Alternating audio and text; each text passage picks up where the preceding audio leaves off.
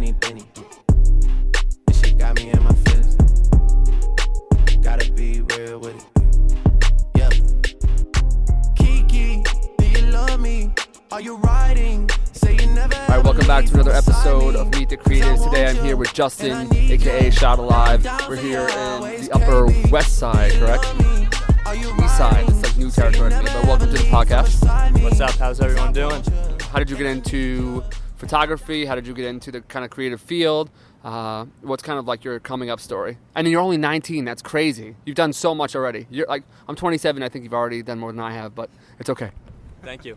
My father had a BlackBerry Treo. You remember those like BlackBerry Treos? They were like the they had like the stylus yeah, and yeah, everything. yeah. So I started taking pictures of like different things with his phone, and that really like sparked my interest in photography. Then after a while, it kind of died down, and um, I got into skateboarding. Me and all my friends would go skateboarding all over the city, and every time I see something cool, I'd take a picture with my phone and upload it to Instagram with like some like shitty filter or whatever. So I went from using the iPhone and skateboarding all over the city, finding cool locations for photos, uploading it to Instagram, and eventually I um, invested in my first camera, which was a Nikon D3100. It's like 180 bucks. What made you go Nikon? Nikon, it was just the cheapest one they had. So I got that from Adorama. From there, I just started exploring the city, linking up with dope creators and hitting rooftops, abandoned subway stations, all that kind of stuff. I started to pick up traction on Instagram, started doing a couple like articles with Fox and Paper Magazine, stuff like that. What's the, the term for that again? I keep forgetting it. Urbex. Urbex. I want to make sure I'm saying it right. So, so urbexing. I've met a few people that kind of do that now. I think that your work is absolutely incredible on, with that stuff. Um, what made you want to do that? Like in in the first place, did you see like a certain picture? Like, was it somebody who like kind of inspired you? Like, who, like how did that all start? And then like, what was that first experience like? The first time you did some some like real, real crazy shit. The first time I really got into urbex, I didn't really see it anywhere. I was just taking pictures with a friend, and we were down taking the subway. I saw one of the little slits open on the left side of the subway tunnel. We just walked in and just started taking a bunch of pictures, and they were really shitty, but they were cool at the time. Um, then I started to realize a lot of other people were doing that, so I started connecting with a bunch of people, and we kind of formed like a group of 10 people in the city. It was like a little subculture of photographers and videographers, and we were just all exploring and who could push the limits the most. So there's a lot of people out there who kind of want to do something similar to what you do, or, or uh, they kind of like want to get into photography. They want to, you know, do things like work alongside Gary Vee and do all that stuff, and they, they're really, really hungry, and they kind of like don't necessarily like know like how to start out and like, like where to get going. So can you kind of tell me about like your journey in that way, and what do you think is the most important thing for people that are you know hungry and trying to make it? Uh, what's like the, the best mindset to be in? I think being hungry is the key. I think um, you need to be able to eat and eat and eat and not get full. Some people can just have a quick success and be content with that. I think you need to be able to succeed and keep being hungry and just wanting Yeah, more. too caught up on like the one I think when you accomplish something big, another goal, a bigger goal should come right after that. Right. I don't think you should focus on that. Just let it go. Yeah. Don't forget it, but let it go. Yeah, definitely. Uh, so the purpose of this podcast is to bridge the gap between entry level creative professionals and then, then people that are kind of like the industry's best. But I also want to shine some light on people like yourself who are kind of young and had some early successes and are kind of like on the come up, so to speak. Uh, so, do you have any advice for people? Let's take it from like a practical place. Like, let's say somebody wants to be like a photographer and they want to go out and do some like landscape stuff and maybe some portraits. Like, how do you get involved? How do you meet people? Like, how did you network? And because you've gotten, gone to some pretty significant places, how do you go about doing that? Just like the song, it goes down in the DM. Um, I think you just have to network on Instagram. Instagram is definitely like a huge part of my success. Um, The down arrow. Yeah. down arrow. right. Um, just DM everybody. Um, of no's at first? I wouldn't say no's, but some people just leave you on seen, which is cool, you know. Um, but yeah, just DM a bunch of creatives. Be like, yo, do you want to colla- collaborate? Blah blah blah. Um, I think you just need to go out and explore and shoot. Sometimes it's best just to shoot alone. Like you don't even need to be with anybody. Right. Or just Um, like having your camera. With, I always say to people like, just have your camera with you. Right? Yeah. Always have it with you. it, You'll yeah. never know who you run into, especially in New York City. Right. right, Get some cool portraits. Um, I think a huge part when you're starting out is to not compare yourself to others and be like, oh, my work's not as good as this person's because everyone's different. Everybody has their own unique perspective. let's talk about gear. And I think as photographers and videographers, it's really easy to get hung up on gear. Um, I know that I did. I had like a T3 for a while, and I like really felt like I was like an amateur with that. And uh, and then I had my friend Ahmed Klink, who's a, a really well-known photographer here in New York. He said, you know, like don't stop using that camera until like you break it because like you got to like learn and hone your craft. I'm really glad that I did. So when I upgraded, I was like ready. Um, and there's definitely like a better quality with good gear, but a lot of times people use the gear as like a crutch. Do you think that that's true? And also, too, like, what are, what are your thoughts on like when you're starting out? What's maybe like a good camera to use? Because you got like now you got the Sony and all that different shit, but like when you first started out, like what were you working with? And then, do you think that that like plays uh, like a factor? Yeah, I, I do think people get caught up in gear, and that's like an excuse, right? Yeah. Right. Um, and it's pretty shocking. I can take a five thousand dollar camera and you can give me a hundred dollar camera, and I can almost produce the same results. Yeah. It really doesn't fucking matter. Yeah. When people blame their photos on their equipment, and they're just excuses. Yeah. Um, Or they put the ISO like all the way up because they don't want to learn manual photography. right. You can give someone the best camera, and they'll produce shitty results. Yeah. Um, has nothing to do with gear. Yes, you might get better quality, and the better cameras unlock different features and bells and whistles, but it really doesn't change the composition, lighting, all that kind of stuff. The first camera I got was a Nikon D3100. Um, after that, I upgraded to the Nikon D3200, which was a little bit of an upgrade. Once I started making good good enough money, I upgraded to the Sony A7S, which was primarily a video camera, but I was still using it for photography just because of its low light capabilities. Yeah.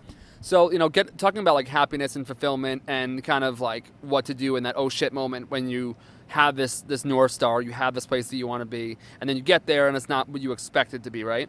It happens to me. It's happened to you probably. Um, but one of the things I realized that's been kind of like comforting for me is like right now, for example, I was able to make rent last month. I was able to do these things, but I'm not like balling out of control. And I definitely am in a place where I have no idea what my next move is.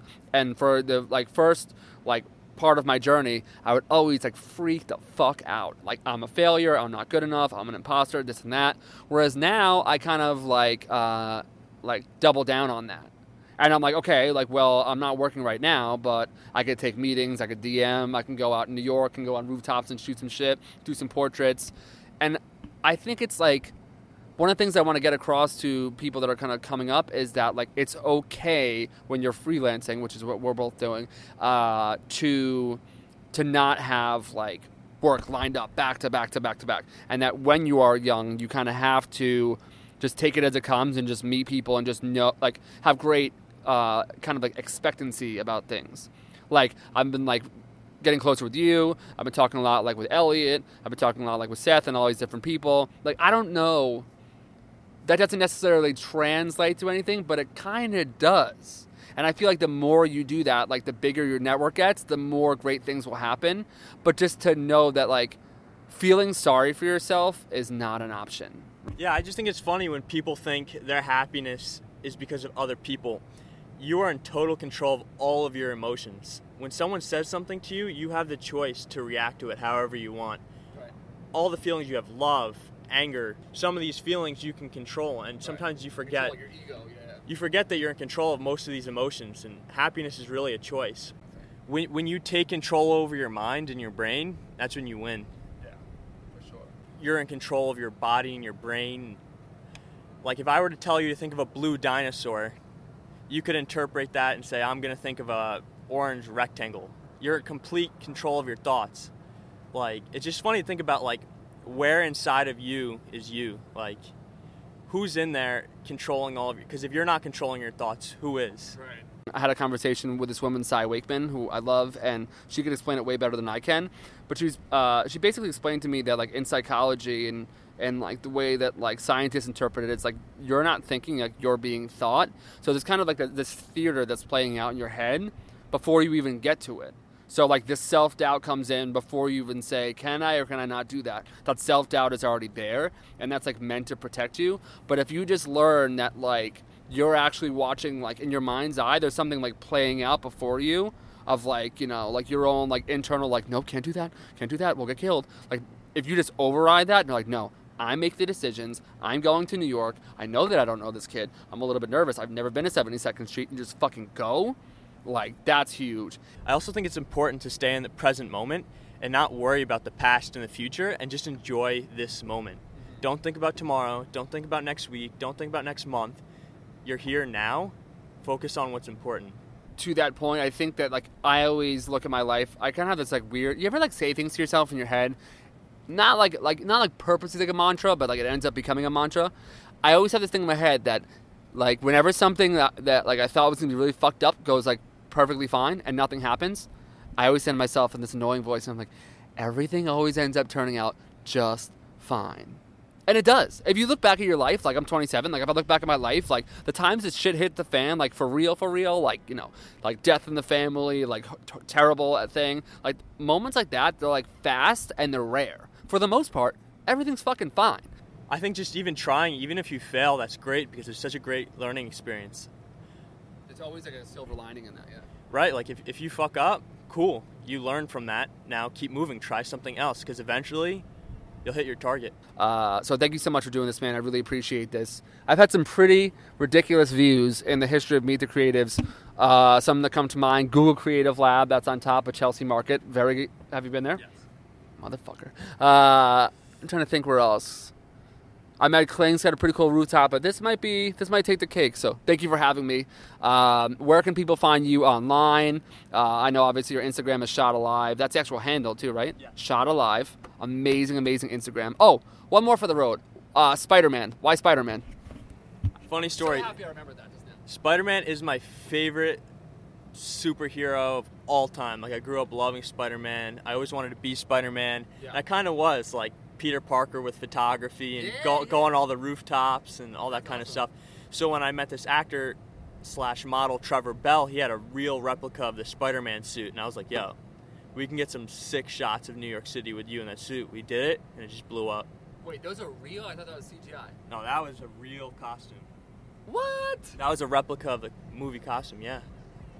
That's a real costume. Dude, I thought that was like CGI, like you copy and pasted that from the movie. That's fucking incredible. No, pe- pe- a lot of people thought it was photoshopped. There was nothing photoshopped in there. Even the web was like dental floss. Dude, respect. You know what? Go add him on Instagram right now. Shot alive. No shots. It's shot alive. Uh, and check out that Spider-Man thing. Dude. That's fucking respect. I had no idea. I, like, even on top of the car and shit. We ended up paying the taxi driver like 15 bucks to let, let us get on top of the taxi. A. There's a way. All right, dude. This has been so awesome, and uh, thank you for doing this.